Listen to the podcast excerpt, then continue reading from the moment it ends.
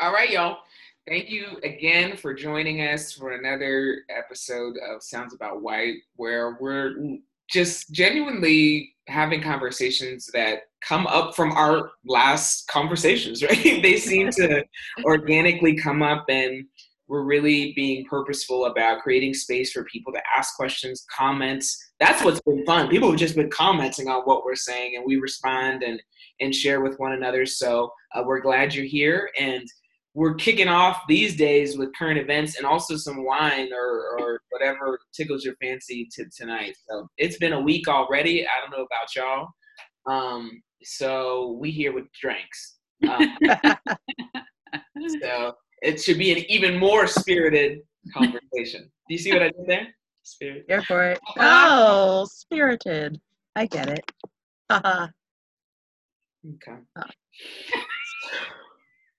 Okay. I've only had one sip, so this is El Natural. Um, oh, bourbon smash. Oh, yes. Um.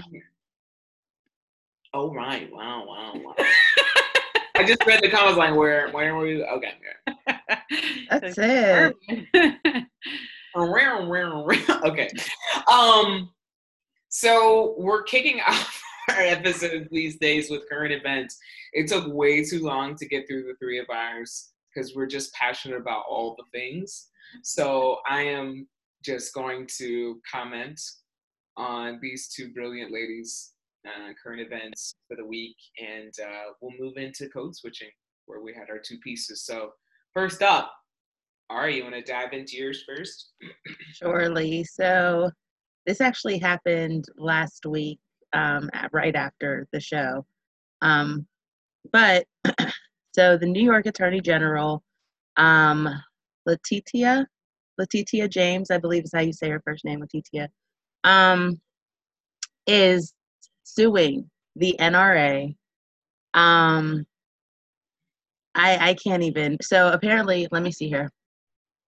Uh illegal conduct because of their diversion of millions of dollars away from a charitable mission of the organization for personnel personal use by senior leadership. Um, so basically, they were siphoning money. What'd you mm. say? I said, who would have thunk it? Them of all people? They're so they're so upright. They're so, so they're so just. I just so uncharacteristic. Right Rain that swamp.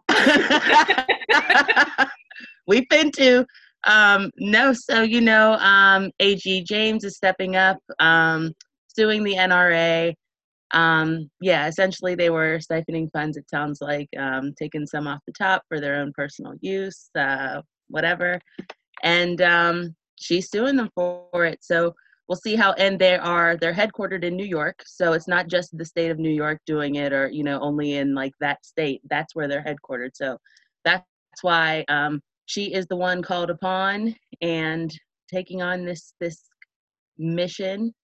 Um, i'm super excited to see how, how it unfolds. I don't know how but i know she's not backing down. She's not scared. In fact i think she saw she was suing suing someone else i think for the inflation of egg. I think earlier today, I think I saw that she was suing somebody else for the inflation of egg prices or something like that during COVID. Or there's, oh, it was, yeah, in New York. I think she's so she's not backing down. She's here to do her thing. I'm excited to see how this unfolds. Um, but yeah, the NRA, and that's a giant. And you mentioned you didn't mention. At least I don't think you did. She's black. Oh, I'm sorry. So that's what makes it super important and badass. I'm so sorry. Yeah, I'm sorry. I thought that um yes. Letitia James is black. She's the New York Attorney General, and um, she's here to wreak havoc. Black I'm super. Black. I'm super excited to see how she does things, and I'm I'm ha- I'm happy that she's with um, Governor Cuomo. Mm-hmm. I really like him. Yeah, he's. A I could get behind him running for pres. Oh hell yes! Listen, I, I was I was looking like is somebody gonna gonna do like you know Joe's getting kind of old. You know this guy he's doing the right thing. You know he's stepping up. The nation was looking at what New York was doing. Truly, mm-hmm. he said I was. I didn't give a a chin guard. This is a mask. I was dying. He was doing the most on the breakdown. He's sassy. He was.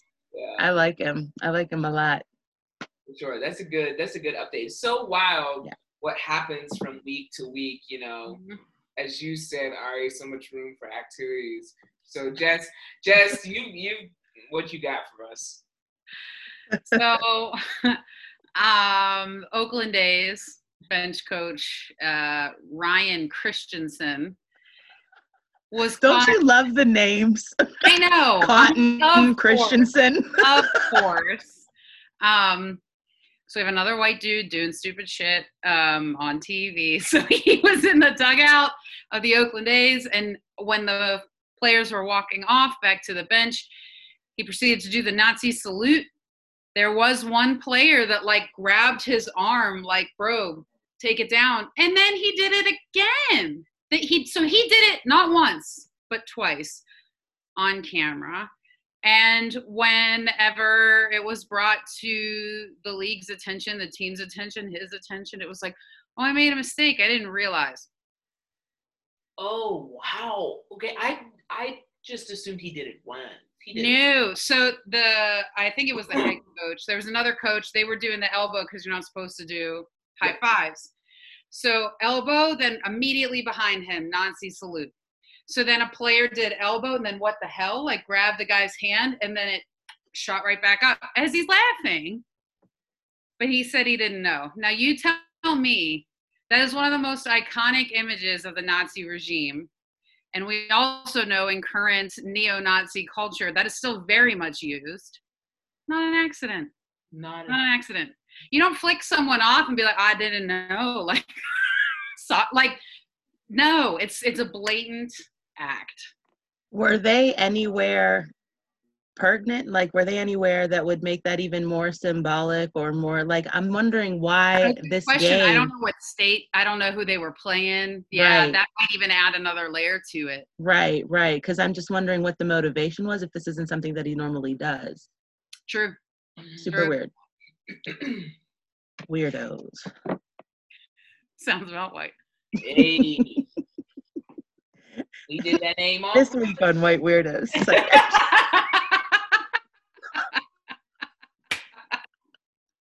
I'm just kidding. Doggy.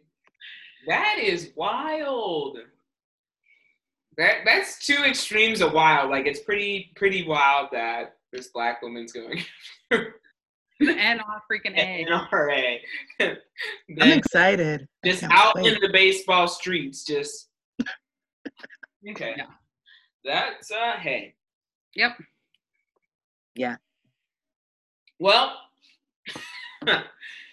so there's your current events for the week's folk for the week, folks. Um, wow. So now we're going to move into um, this topic of code switching, which i- is very dynamic in and of itself, which we kind of stumbled upon a bomb before we even got into, um, while we were discussing it during our, our pre-talk. So hopefully it kind of um, organically comes up in our conversation about it now. But uh, where where do y'all want to start off with? I think it sounds like the AOC piece um, is is my, maybe where we want to start. But to the folks who are joining us tonight, if you want to chime in on some commentary uh, as we get started or while while we're going, please feel free uh, to do that. Am I skipping? No. Okay.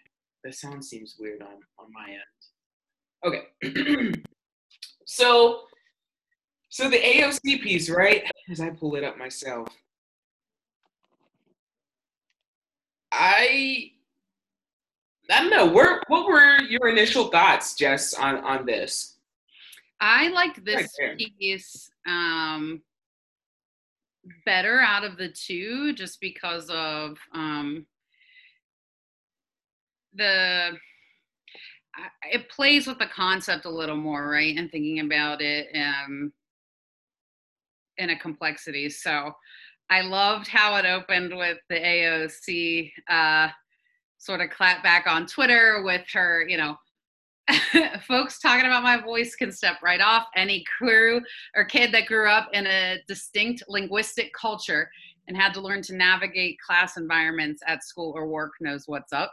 Um, and then you know it it delved into the fact that code switching is something that everybody does mm-hmm. whether or not that's what you're calling it or that you even realize that you're because a lot of that's implicit right um but we all do it and it's just you know how we're shifting between social settings that have their own prescribed languages and cultures and you know expectations and standards of behavior and so um I, I I appreciated that piece and how it like you know makes you think about how do we purposefully and inadvertently um, adhere to these like cultural rules or expectations and at what cost right? So um, i appreciated that as well as the distinction between drawing the line at authenticity and intent to determining what is problematic right? Because the way you might like i'm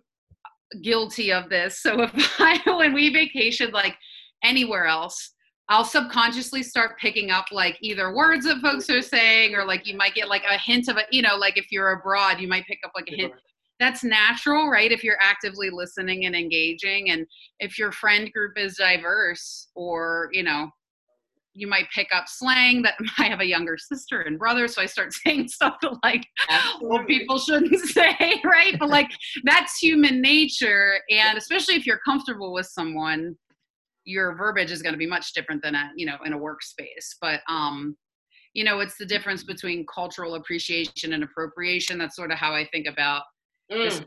code switching, right? So it's the difference between like what's your actual intent? Are you mocking? Um, you know an organization or a culture or like do you simply just feel comfortable with these folks and that's how that's how you're talking you know so how do you know which is which see that's my, my thing because whenever i read that initially i was kind of like yeah but whenever people say it to be funny do you know what i mean like yeah. oh like they think they're connecting with people i i understand it but it's still motivated by race yeah I don't think that's for like me to decide, right? So like if. I would be talking with the two of you and I would say something, right? Well, I wouldn't say something without asking, right? But if I was amongst the two of you and you were like, not cool, even regardless of what my intent is, right? Yeah. If you're like not cool, then it's not cool. It's the same thing, you know, with pronouns and how you address someone, right? So I feel mm-hmm. like I can't um, determine intent uh, of anybody else, right? So I think I think it's hard to it's hard to judge for others on that end. Yeah, when we are getting into that, I immediately think of um, I did a presentation on allyship and how it said in the piece that you can't name yourself an ally. Like, mm-hmm. you know, someone else has to, someone a part of that oh. space has to call you an ally. So it's completely, completely up to you to like put that upon somebody. You know what I mean? Right. So, and, and, and like to your point, I had that's not for you. It's for someone else who is that that language who is a part of that group to be like, okay, that's cool or that's not cool to kind of right. check people on. But again, there.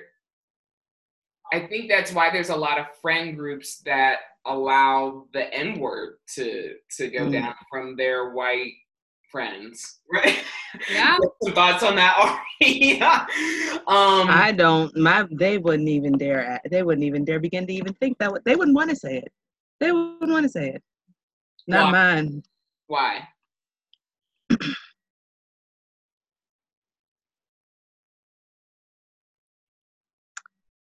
I think you'd ultimately have to ask them, but uh, I think it just comes down to like humility, understanding that they don't need to say everything or understand everything. They can just respect it and not do that, even if they are centered at everything else. Um, and and it wouldn't be that's those are those are people I don't feel that I need to code switch around because if they're with me and among my friends and family and we're speaking the way that we speak we're not going to be that there's no They just, um, I guess it's a different type of, um, the word humility keeps coming to mind. hmm hmm Yeah. Just a different type of understanding. mm-hmm. Right. And that's because of the people that they are, though, right? These people are good people, you know? Like, not, doesn't matter if they're white, black, like, they're just good people, you know? So, and selfless. Mhm. So they think beyond themselves and they understand that their voice doesn't need to be centered at that time or around that conversation in any way, shape, or form. hmm hmm And they exist the way they normally would. Is that something people inherently know, or is it something that's learned? What specifically? That they shouldn't center themselves in spaces like white folks? I don't think that's inherent. Do you think? Because there's, I feel like some people, some people know it. Is it, and is it because they've been exposed, and that's why? I think that them, like Ari said, like I, I think that's just like a personality trait, right? So like I, I don't I'm gonna go ahead and say that most white folks don't recognize themselves as racial beings.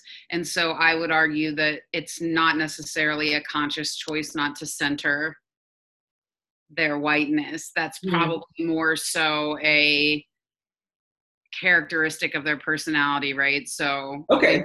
they I just not mean- inclined to attention or whatever but I, I when you're in a white supremacist society and the norm is whiteness like I, I don't think it would i don't think we can give folks the out that that's just in, inherent or ingrained in them without without either conscious training right whether that's having conversations or being called in right and and figuring that out or and or you know just a personal characteristic Mm-hmm. Cool. Yeah.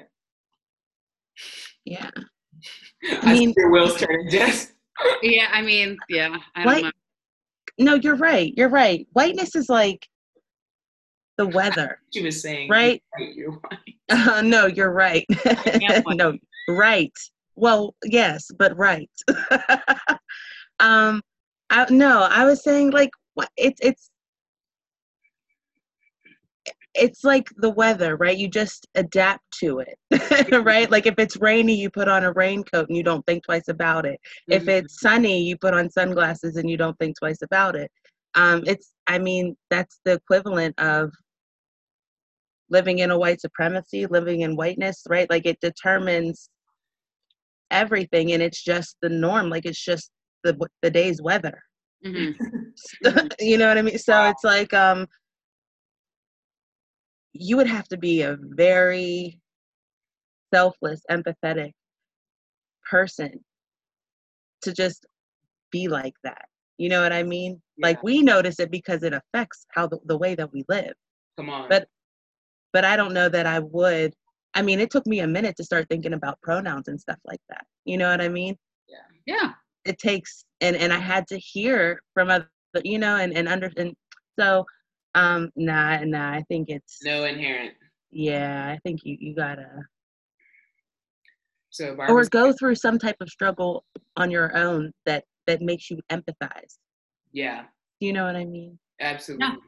Absolutely. Yeah. I just I guess my my question stems from do people actually come out and say, well, like in your friend groups, here's why you can't say the N-word. I've been in those conversations So they have not not me but like i yeah so whenever i was in my doctoral cohort now i recognize especially with the ryan christian uh the not ryan christenson jesus uh the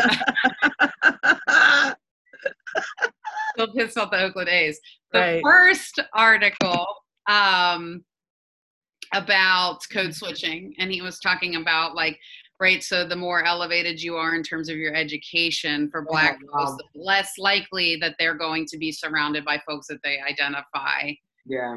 with right so when i was in my doc program um i was one of a few women but um my circle was I think I was only like one of three white folks um, that I hung out with, and we had many conversations about language. Now we were also right like studying these kinds of things, but um, yeah, we had conversations about black vernacular, about certain um, like uh, cis and stuff like that in regards to the gay community. Mhm. Uh, you know, conversations about like co-opting and re-owning like negative terminology like the N word or like the F word for the gay community, right? So we had conversations about language, but it took me until I was almost 30 to have those kinds of conversations, Right. right? And you think about just the music that kids will grow up listening to and TV shows and movies like they're hearing that stuff much earlier but when is the first time if ever that they'll have a meaningful conversation about cultural codes of language right and Right. appropriate usage yeah so i don't know if now maybe more than before folks are having that but like yeah it took it, i was in yeah 30 Wow. And not everybody is equipped to be in these conversations. oh no no So, I'm not.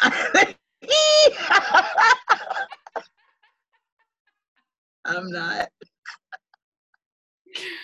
Uh, Right? Um, I want to delve into, um, well, Ari, what were your general thoughts? Um, I was uh, I was a, I was a fan of the second article more so than the first, but I did appreciate um, in the first article there was um, a quote. It says, "Code switching is Black people's way of making it in a world where they can navigate between the demands of white people and the needs of their own." So And- can we talk about that right there? Yeah, So yeah, it- I thought that was a great quote. It is a great co- quote. Blame it on the alcohol. Uh, is is there um is there a point in which it's harmful to both the person who is switching and those in which the space they inhabit, the switcher inhabits? I definitely think that there's a danger in code switching, right? Because it perpetuates the idea that um, whiteness is proper. That's that's what it reiterates. Yeah. Um, but there's pros and cons to it, right? Because it's kind of like one of those things where it's like the Malcolm approach or the Martin approach right? Like it's one of those things where it's like, are we going to go ahead and win this battle? Or are we going to play chess? And you know what I mean? Think 10 Mhm. steps ahead and try to. And um, that's one of the things actually that I talk about with my parents often because they're more of the we got to take what we can get. And I'm I'm just saying that for lack of a better phrasing right Yeah. now. But the idea that um, you know we have to comply to kind of you know what i mean? We gotta we gotta work it. We gotta play chess you know chess not checkers type of thing. And i get that line of thinking and that's that's what reverend dr martin luther king jr's approach was. Um but it's it's a hard pill to swallow right? Because it's one of those things where in the comments my mom wrote feeds into white fragility. It's one of those things where it's like wow, powerful. i don't want to have to center you right. when i'm trying to earn my living right. you know? Right. so i think it is. I think it is harmful. I think it is necessary. Oh lord. Right? It's just like one of those double-edged it's it's there's pros and cons right. on eh, there's pros and cons. Right. I do it for sure. Oh, i work in corporate america. I have to do it mm-hmm. Hmm i feel like it's necessary in corporate america hmm that's what I was gonna say. Like, I think it's definitely damaging to the code switcher, right? Um, sure Because you're navigating spaces. If we think in America how much time we spend in the workspace, like that is a substantial portion of our lives. Yeah. and if you can't bring your authentic self to that table right like i just think of how much energy um that that takes from someone there there i mean there can be real trauma associated with that because there are consequences right? Like that's a job. Like our western notions of professionalism and and education and even like proper english right? So that could be grades for a student. That could be a job for a professional. That could be you know if you think leveraging court cases right? Like there is so many times where folks need to code switch for their lives and livelihood. But i do think that does real damage to whoever's in the audience. But again that's centering white folks because then i'm like well yeah i think folks could learn a whole hell of a lot if people just started being their authentic selves right unapologetically. But that comes at a cost and a burden to the person that you know prior had been code switching. So it's like at that that's a massive risk that could have serious repercussions until we have a major cultural change. So it's like it's disgusting but like i what's the like i already said like what's the alternative right? Like it's it's kind of necessary like at least in the professional corporate educational sphere. So here's a here's a question to you both. Do we continue to push the the the button the the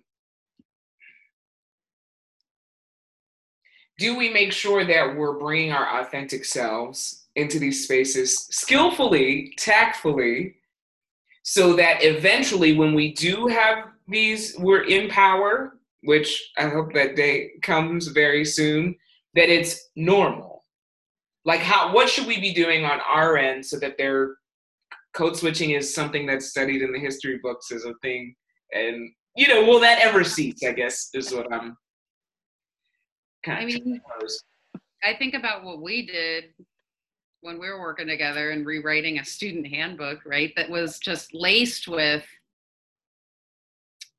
colonialist white supremacist policies right so if you're in a position of leadership right like i've rewritten dress codes i've rewritten you know um, student and employee conduct pieces, right? Because if things are laced with racist undertones, then, you know, folks are never going to feel free to be their authentic selves. Um, so I think if you're in a position of power, you know, there's there are some things you can and should be doing in that sense. Um, and what is that? Like I said, it's like removing punishment related to folks bringing their authentic selves right? So um you know uh, our ideas about professionalism and writing right? So emails or the way someone's going to present um or when i'm grading student writing right? It's like there are underlying assumptions that are just cloaked in like whiteness right? And so um if you have the power to change those policies and procedures so that it's not biased towards you know i mean there are there are policies in corporate places about natural hair you know what i mean like there is just some stuff that's like there is no other reason for that to exist in a policy book aside from white supremacy. Like tell tell me why natural hair affects anybody's ability to do their job unless they're in some sort of warehouse where everybody has to wear hair nets, you know, then it like I, I really don't understand on the day to day why most of these policies are even a thing. So yeah i guess for i guess for folks in that leadership position that's a way you can sort of combat that i like it all right what you I think? do too um I think I think I'm going to piggyback. I'm going to go a little deeper into what Dr. Jess was saying. So um, she had said, you know, this is burdensome. Like this is you spend a significant amount of your time at work. And I'm going to take it a step further and say, you know, for me, and I'm sure there's many out there like me, I'm the only black person at work. Um, and so it literally takes me from the time I start my shower and like getting like doing my meditation and like getting my mind together for the day, um, and just preparing all of that for for work, you know, for being in that environment because it's stressful. Um, so not only is it while I'm at work, right, but it's gearing up to go to work, getting ready for work, making sure that my hair, right, and that's another point that I was going to say. Um, you know, it's code switching isn't just verbal, Mm. at least not at least not to the way that I know it. Mhm. Um, it reflects in the way that I dress. I dress a certain way at work, right?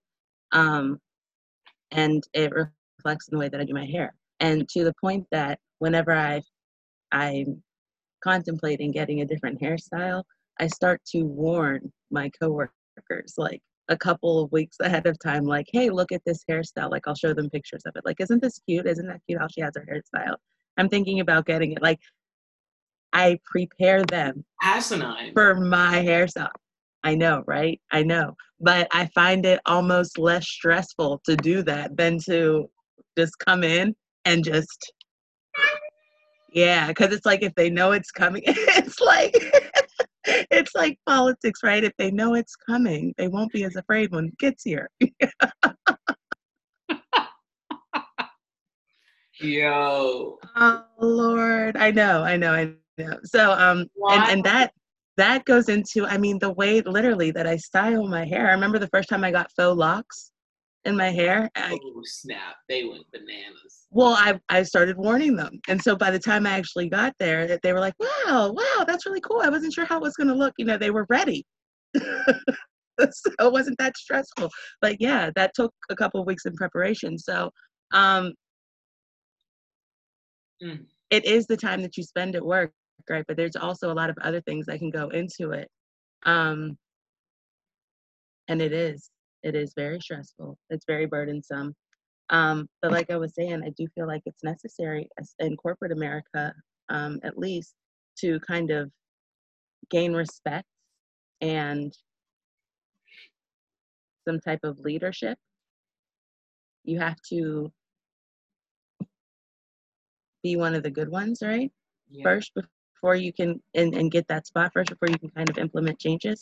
And that goes back to that chess versus checkers thing, like which one are we going to do? So um, it's a fascinating topic. Mhm. It's, it's very interesting. Um, one of the things that I did want to speak on really quickly. Um, okay, so a lot of times we see like um, we've talked about how black culture is cool. It's kind of like the flavor of America, blah blah blah, stuff like that, um, including slang or language, our African American vernacular English, whatever. Um, so it's really frustrating and it's a slap in the face, right? Whenever you have someone who's in a superior role, kind of use that language in meetings or on conference calls. And it's like fun and joking or whatever, but it's like that's how I really speak. And I can't really speak like that here. Mm. So that's why when we were talking about intent versus what was it?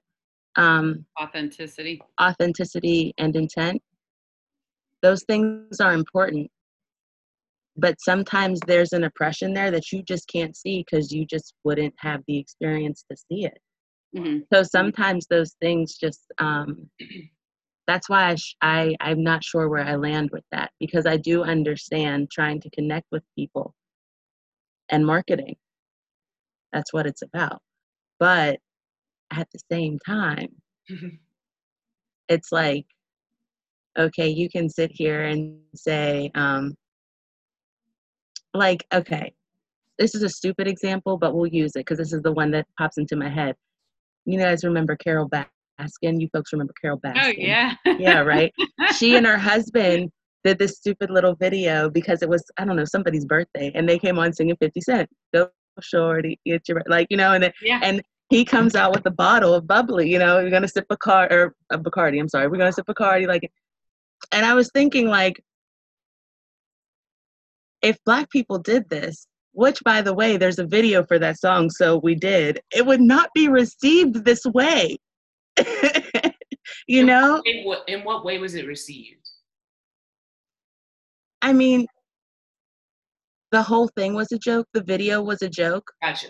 Gotcha. And the scenario is funny, right? It's, not, it's a light, it's a light-hearted story. Sure. Th- This is a light-hearted example, but it's just the principle and the idea behind it. You know, that's not.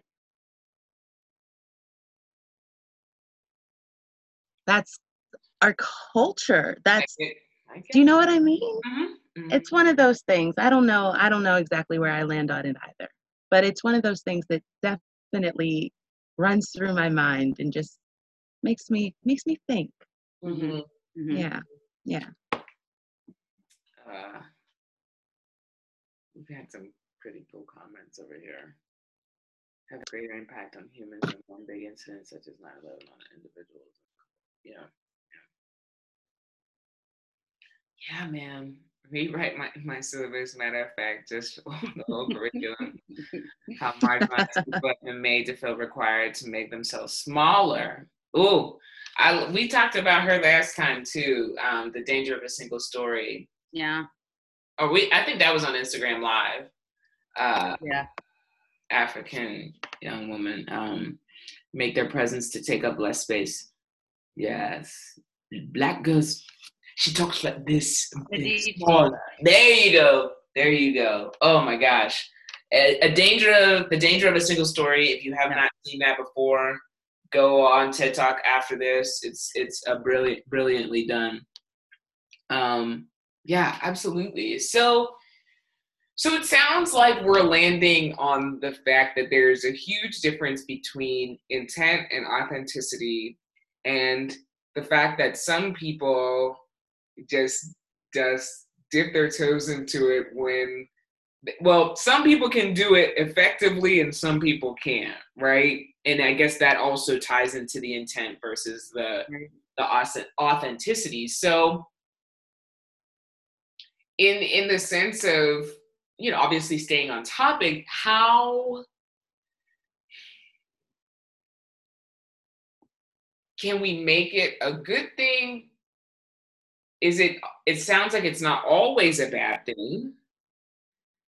Have we arrived are we there yet? I, mean i don't know you you all tell me is it a bad thing? That's what I, um, I mean, so Ari and I were talking about like the layers to this, right? So it's such a messy topic. And in that second piece, they were talking about how everybody code switches. And I think that, like, dependent upon you know your different identifying factors right so you know in different spaces you might code switch in different ways as well as like the purpose for code switching right is it social is it um you know to get folks to to actually listen to you is it for professional advancement you know like what is it for um and i think that some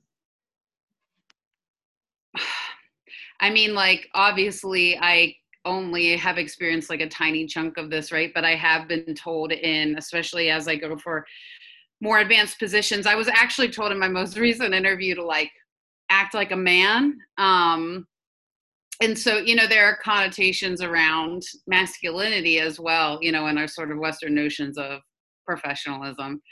Um, and so, like, nothing about code switching for professional advancement be it someone of color, be it, you know, in a gendered space, like that just feels really icky to me. But the, I think there is also something to be said for a social group of friends feeling comfortable with one another to the point where, like, you sort of have your own cultural, like, linguistic norms, right? So, like, I, don't know if that's necessarily bad, right? Like, I mean, we we do it like we adopt like our weird noises and like Yep. even facial expressions and stuff. Yep. And so, um, like in some way that indicates a closeness, a level of trust. Um, so can i ask you this when you were told to act like a man well, how did you handle it I fucking did, and I felt so um, and what did that look like disgusting. Um, so uh, pacing and tone, right? Watching for your language fillers, so um and the and like. Devoid of emotion, right? So very sterile. So don't get too excited. And if they ask you this, like don't get angry, right? So like you've just got to have a flat sort of affect, right? Even down to like I got coached on what to wear, how to wear my hair, what kind of jewelry to wear or not wear, right? And so like Ari said, it's like in my mind, code switching is verbals and nonverbals. So it's it's what you wear, how you hold yourself, uh, what you're saying. Um, but yeah, it feels like that felt really shitty, and so I can't imagine having to perform in that way every day of my professional life, right? So like there are times like if I have to go up to the fifth floor with all of the, you know, cabinet members I know, and everybody can tell when I have those meetings. Everybody can tell like from the when i walk in my office door what i'm wearing they know. And so it's like that in and of itself that day drains me and that is you know however often but so knowing that I, I, there in no way shape or form can i think that that code switching is anything but harmful okay. to folks in the professional sphere especially black folks because mm-hmm. yeah. as ari and i were saying like if you think about model minorities and the asian culture and expectations of language there versus you know folks of indian descent you know like there is a proximity to whiteness that gives folks a buffer on the code switching right? Like for some reason black vernacular is less professional than if someone would come in, you know, English as a second language, right? Like we make presumptions about education, knowledge, and ability. You know, it's not just like, oh, well, they're speaking white or not white, right? Like there's there's a spectrum of mm-hmm. you know, how far are we pulling away from this master narrative of whiteness to like where it becomes like less and less acceptable. And so codes all code switching is not created equal i guess is sort of what we were playing with barbara i love that we are living in a time where we are questioning the roots of our professional culture and customs. Upholding a white masculine standard is intended also to block off access to that level of prestige and success for people of color women and lower class populations. Breaking all the way down. Period Jennifer Lundy asks, what about where code switching is? How you navigate intersectional identities? I think that's a really um, a really good question. Mm-hmm. Um, so I'll speak from someone who has intersecting identities, um, who owns them. Um, I can't be one thing without the other because they intersect right? So being my authentic self is being a black woman. So I guess if I'm among women, I need to be accepted as a black woman. If I'm among black people, I need to be accepted as a black woman. Um, those identities for me are so intersected that it's almost like they're one. That's who I am. So um, when I code switch, it's so that me and my entirety isn't accept doesn't have to be accepted. Mm-hmm. Um,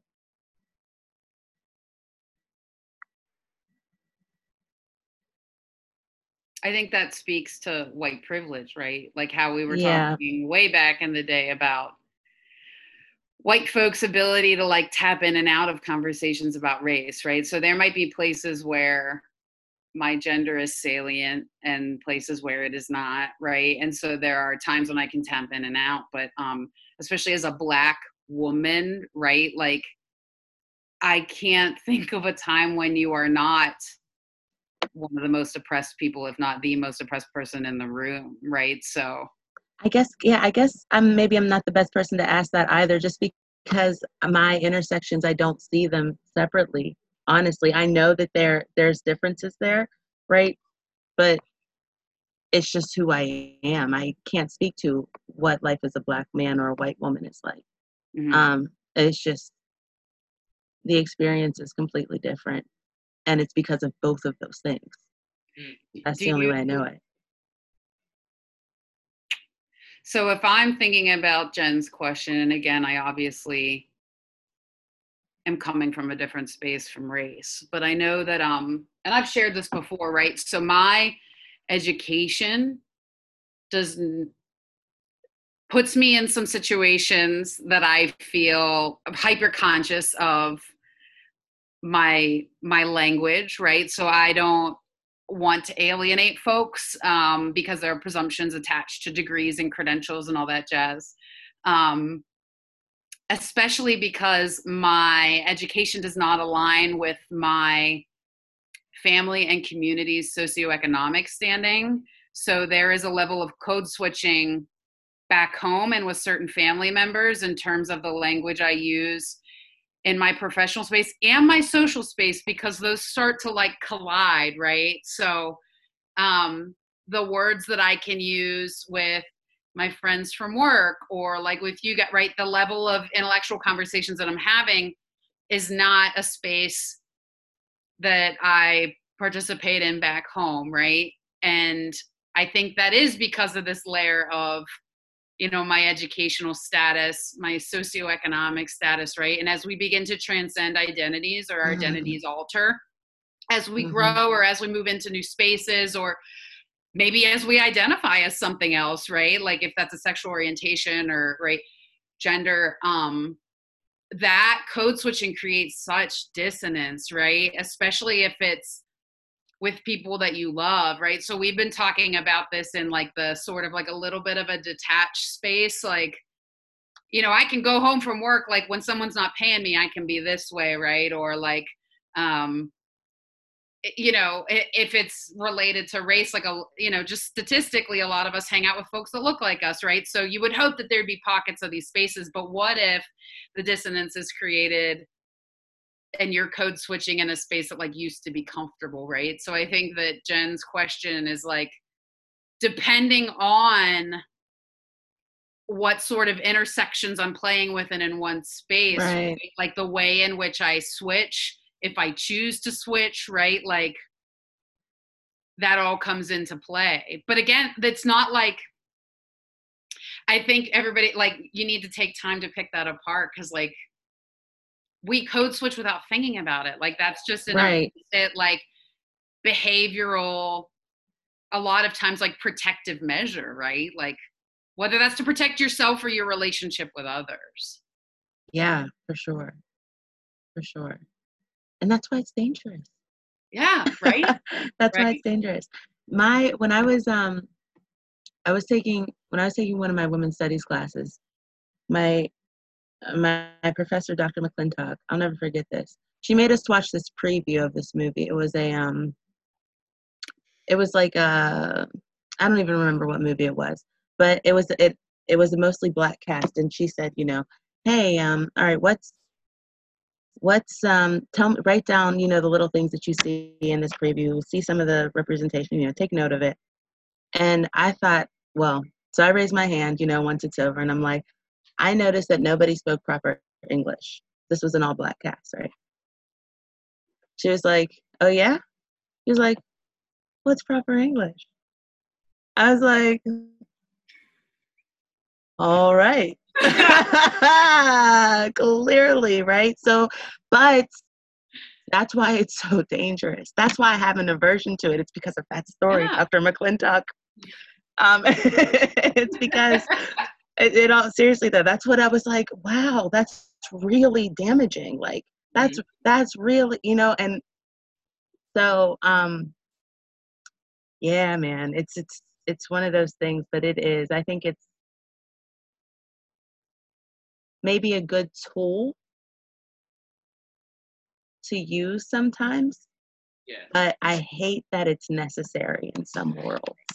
I hate that that Jen is, you know, trying to understand, you know, what if you're navigating through different identities? Like, you know, that's tough. That's yeah, that you would have to choose and you would have to pick and and um yeah, it's just it's really tough. It's really tough. I wish it wasn't necessary. Mhm. Mhm. I'm trying to think about spaces in which I have to do that. Like uh, again, presenting in front of the students a couple uh, couple days ago. Well, what? It's only it's only Tuesday, so Time means nothing anymore. it's true. It's What is true. that? Like three presentations back, but um, I definitely talk different in front of them that I would in front of like the council. You know, Yeah. I was like, "What's up, everybody? How's this you know. Um, but I, if they were in that space with the students, I would do that whether they were there or not. You know, Why? because I don't care. I like, you know, But like, isn't that kind of performing? Like, I'm not saying what you're. I'm saying, isn't teaching and a part of performing? Oh, Right? Like you have. Yeah, it's a performance. Like when you teach a class, it's a performance. yeah. So like, I, I understand that. I don't know, and I don't know. Yeah. I guess I guess I'm just like, do you find that do you think you're subconsciously doing that to form like actual authentic relationships with students or like like when you say you don't care like I think it's the opposite like I think you do right you know what I mean like that's a to act that way is a conscious decision One hundred percent. so It is is- it like to create a space where students feel like they can do that too Yes. Yes. And connect with them. yeah And and be like, you can be a big kid and still be about your business. Like I'm still gonna teach y'all today. You're gonna learn today. yeah I, I'm not so stuffy that we can't have fun while we're doing it. Yeah, you want to level with them, be relatable. Yeah. Right. Yeah. And be relatable. Yeah. That makes Now, sense. do I think I have to do that in order to be relatable? No. Because, you know, sometimes I just jump right into it. But if I haven't seen it, if a lot of times they're coming off as a, of a presentation that wasn't so hot before.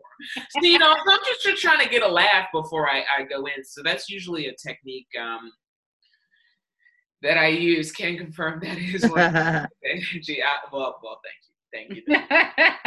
Uh, and Jennifer agreed, just acknowledging that reality that someone may have Black and Latinx identity. Yes, and family. and family units. I think that's a great point. I think that's a great point.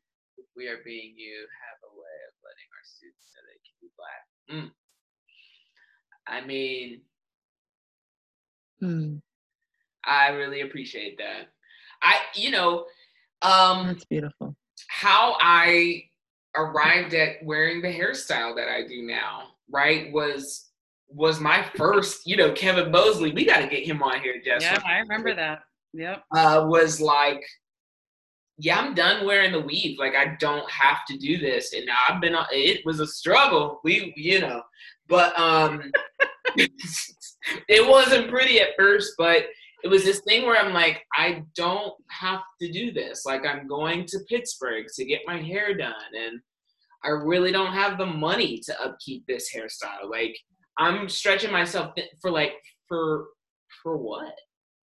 you know and i remember my cousin corbin and i in junior high i probably could still i probably have the picture somewhere he and i wore our afros at some at one point my hair was like out here and it was a huge deal when both of us wore our hair that day people wanted to touch it look at it and everything but for in my adult life that was my first what's that Let me pet you. Sorry, Ooh, let me it's pet you. reaction. oh my god, I missed it. I didn't even see it. yeah, it, it was it was something. It was something. But we but we did it. Co- and, and now that I know what I know, it's like we strategized. We wore it together, so that it was like we're both Safety numbers. Yeah. and we Yeah. we were just doing it. It that wasn't of like. Oh, this is safe for us. We didn't have that conversation. I guess that's what, why I was asking the question earlier. Is it are like inherent or or do people just evolve in those spaces and they learn to get it without asking questions Right. but um that's why i got the tattoo right? In the in the in the birds is like i'm still grounded and rooted in who i am without having to wear this weave. Um we were t- and this is part of why i brought up code switching up last week. Jennifer and a couple of us were a couple others of us were having a conversation about code switching, and I thought back to when um, a very uh, I won't just put her on blast, but a very prestigious black woman uh, in the city of Pittsburgh was up for a position at uh, as president. And she was wearing her hairstyle one way when she was interviewing. And i saw her photograph shortly after or i saw her in person and her hair was completely different. Now we change our we meaning black women we change our hair all the time. But it was very different and it was al natural there was no weave. She and when she had it on up there it was braided back bun tight. I mean yeah. And it, it, just i just will i will forever remember that. And um, and she still she still didn't get the position. Um, and what i was told and versus uh, what probably happened and what i know now mixed with all of that i can understand why um, she's not sitting in the seat now. So it's just it's an interesting um, space that I don't know. Do you have action steps for us on this one, Jess? It's just like, how do we?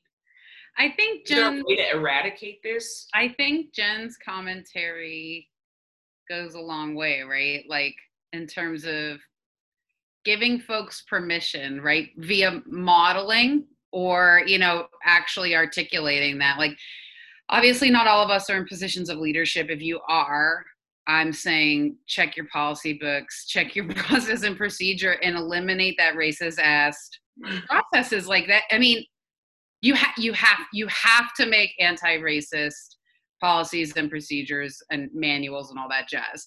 But for just the average day to day, um, I think yeah, modeling and just giving folks permission, right? So I think we've all been in situations where we can tell if someone's sort of holding back or performing, right? And so if there's a relationship there, you know, just like letting folks know, especially like, mm-hmm. you know, I'm thinking about working with students and everything, and, you know, mm-hmm, mm-hmm.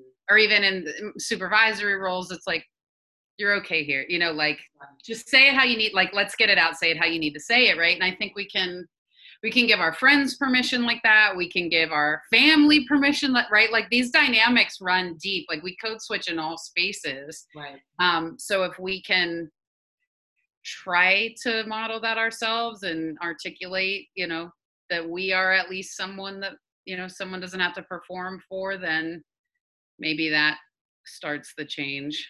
Yeah absolutely. Absolutely. Mm. Yeah, I would say I would say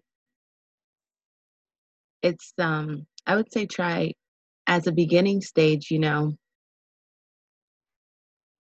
just be just try as best as you can to be cognizant of when you're doing it mm. so that whenever you are you can ask yourself why and reassure yourself that it's okay to be yourself in this space. Mm. That's and I'm telling you that because that's what I do. That's you know know your triggers. Yeah, yeah. I do those things like I told you all at, for work every day. Um, however, when I'm with my coworkers, my boss and my two other coworkers, I don't code switch. I just speak. I speak about this stuff. I talk about like 13th. they're probably like real annoyed with me. Like, honestly. What'd you say? Did you watch 13th?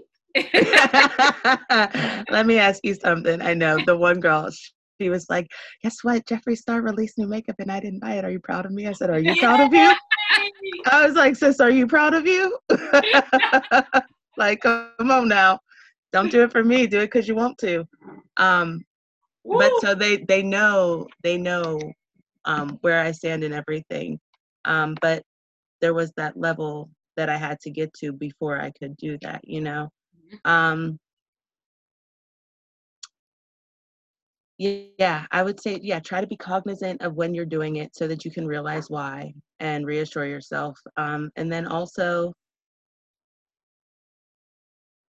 I guess some of it is like self work too, right? Like knowing mm. that you are, you deserve to take up that space. That's one of my like mantras, like you deserve to take up as much space as you need to Mm. um, in whatever capacity you need to. Um, and so that's something that I tell myself daily to make sure that I do those things because a lot of times I'm the only person like myself that people see in that area. Yeah. Um, those that's Mm. I I have from my experience that's those are my action steps. Came in with them too. I like I don't know. Okay. It's really good. Y'all hit me in the feels tonight. Um, yeah, This is a good topic. it is a good topic. Mom, Ari is smart and insightful. mommy, stop. That's my mom, y'all. She's just saying it. Mommy, she don't has to. stop. Keep celebrating this queen. Yes, oh my goodness. yes. Um, What's next week? yeah, th- I I jinxed us. What'd you drink? I said it usually organically comes up in our in our conversations. Oh, well, we spoke about on in our text. If you want to do Oh, that, Oh yes. but I don't know. Which is kind of Yeah, right. It's it dovetails. It definitely dovetails. Um, thank you, thank you. Make the connection, Dr. Jess. So, like we were saying, if you're if we're code switching, we code switch to adhere to social norms, right? Oh, and so I we her. have these, we have these Western ideas of how to do, how to be, how to act, um, and we were all we have like an ongoing text about you know just like and then we need to talk about this and this and this and um obviously the WAP video came into conversation and thinking about standards for women in terms of behavior uh, and the ways in which we have to code switch and perform and erase our sexuality uh, to exist within the patriarchy, the white male patriarchy. And I think WAP being a black female produced, you know, yeah, I think there's so much to say there. Um, and it's sort of like okay this so this is the conversation that results if you don't play by the linguistic rules right like this is the this is the sort of the social response to that so i think that is a good next conversation Hey, I'm here for it. And the conservatives were like, that filth. I was like, wait, what? I, I, like I said, I brought it up in a uh, presentation. I, hey, I, I don't care because they're listening to it. So it's like, yeah um, you know, it, it I, I did, I did. Why are the, why are the rules different? for women. I was singing Lollipop in front of my mom. Like, thank you thank you like uh, there were middle Touche. schoolers singing lollipop like and, and nobody was scared about that maybe we should have been but yeah kitty slava my not like there are some Barbara wicked arrows. yeah, yeah, I mean, yeah, there's some. there's some, Well, I mean, even like Little Richard wrote songs about Yeah. like, do you know what I mean? It, Tutti Frutti was supposed to be like this huge controversial song or whatever. So, I mean, it's been going on. Yeah. But see, so here's my push. Well, I'll wait till next week. I'll wait till next week. so next week we're gonna talk about WAP. So Yeah. Wow, wow. Locked and loaded. yes, you got a piece about WAP. You got a piece about WAP. You know I'm gonna find a piece about what. Come whopped and loaded. like, I'm just kidding. I love you, mommy. Um, I I saw Joey posted a meme on Facebook and it said, "Oh shit, now oh. Fetty Wap has to change his name."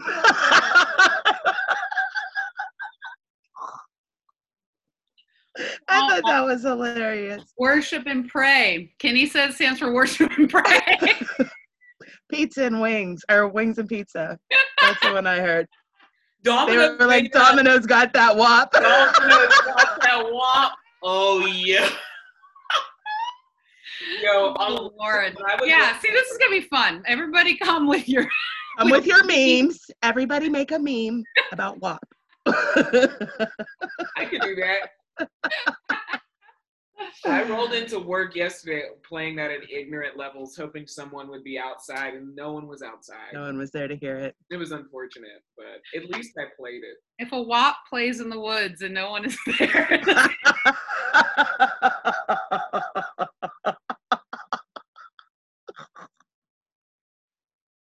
is that where we end? Is oh it- no. exactly- That's a good place to end. Oh Wow. my gosh, that funny. was great. All right. Hey, Well, that's fun. Next Pete, week is let's open Shoot 20 with WAP this year. Oh, I'm here for it. Shoe ain't ready. Yeah, you're probably right. Well, we can get them ready. It's fine. Um, so WAP it is. WAP it is. WAP babadoo bop bop.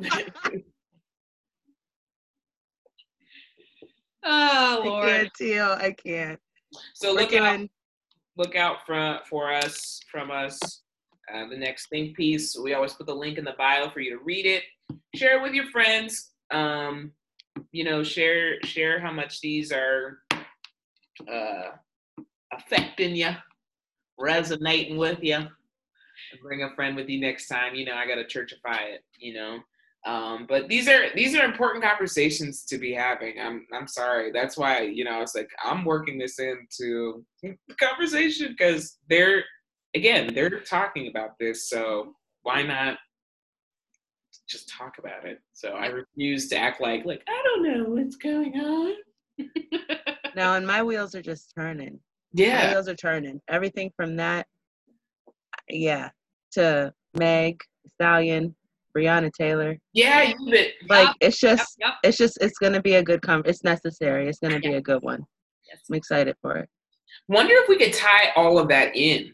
I'm, I'm going to. I oh, plan Oh, on, bet. I plan on making other- some sort of connection with all of that. Okay, bet. Bet. Yeah, you mean we like should. May getting shot and everything? Yeah. And she was treated with that? Is Yeah. that what you're talking about, Ari? With Megan, um, Breonna, and and just and black women in particular, black women. hmm Yeah, Oh yeah. that connection with WAP. Yeah, yeah, yeah, Okay, bet. yeah, yeah. Just a little, you know, sidebar we can go. It's gonna be on. deep. It's gonna be deep. I'm excited for it. It'll We'll good. do the recap tomorrow Yep. at eight. Okay. What time? Eight thirty tomorrow on Insta. on Insta on East Insta. Yeah, because I Word got, up, I got class. word up. Ooh. All right. Sweet. Well, we'll see you all tomorrow. I'll tomorrow. see y'all on the FaceTime. Okay. Sounds good. Thanks, folks. Bye everyone. Thank you. Thank you for joining in. See you next Tuesday.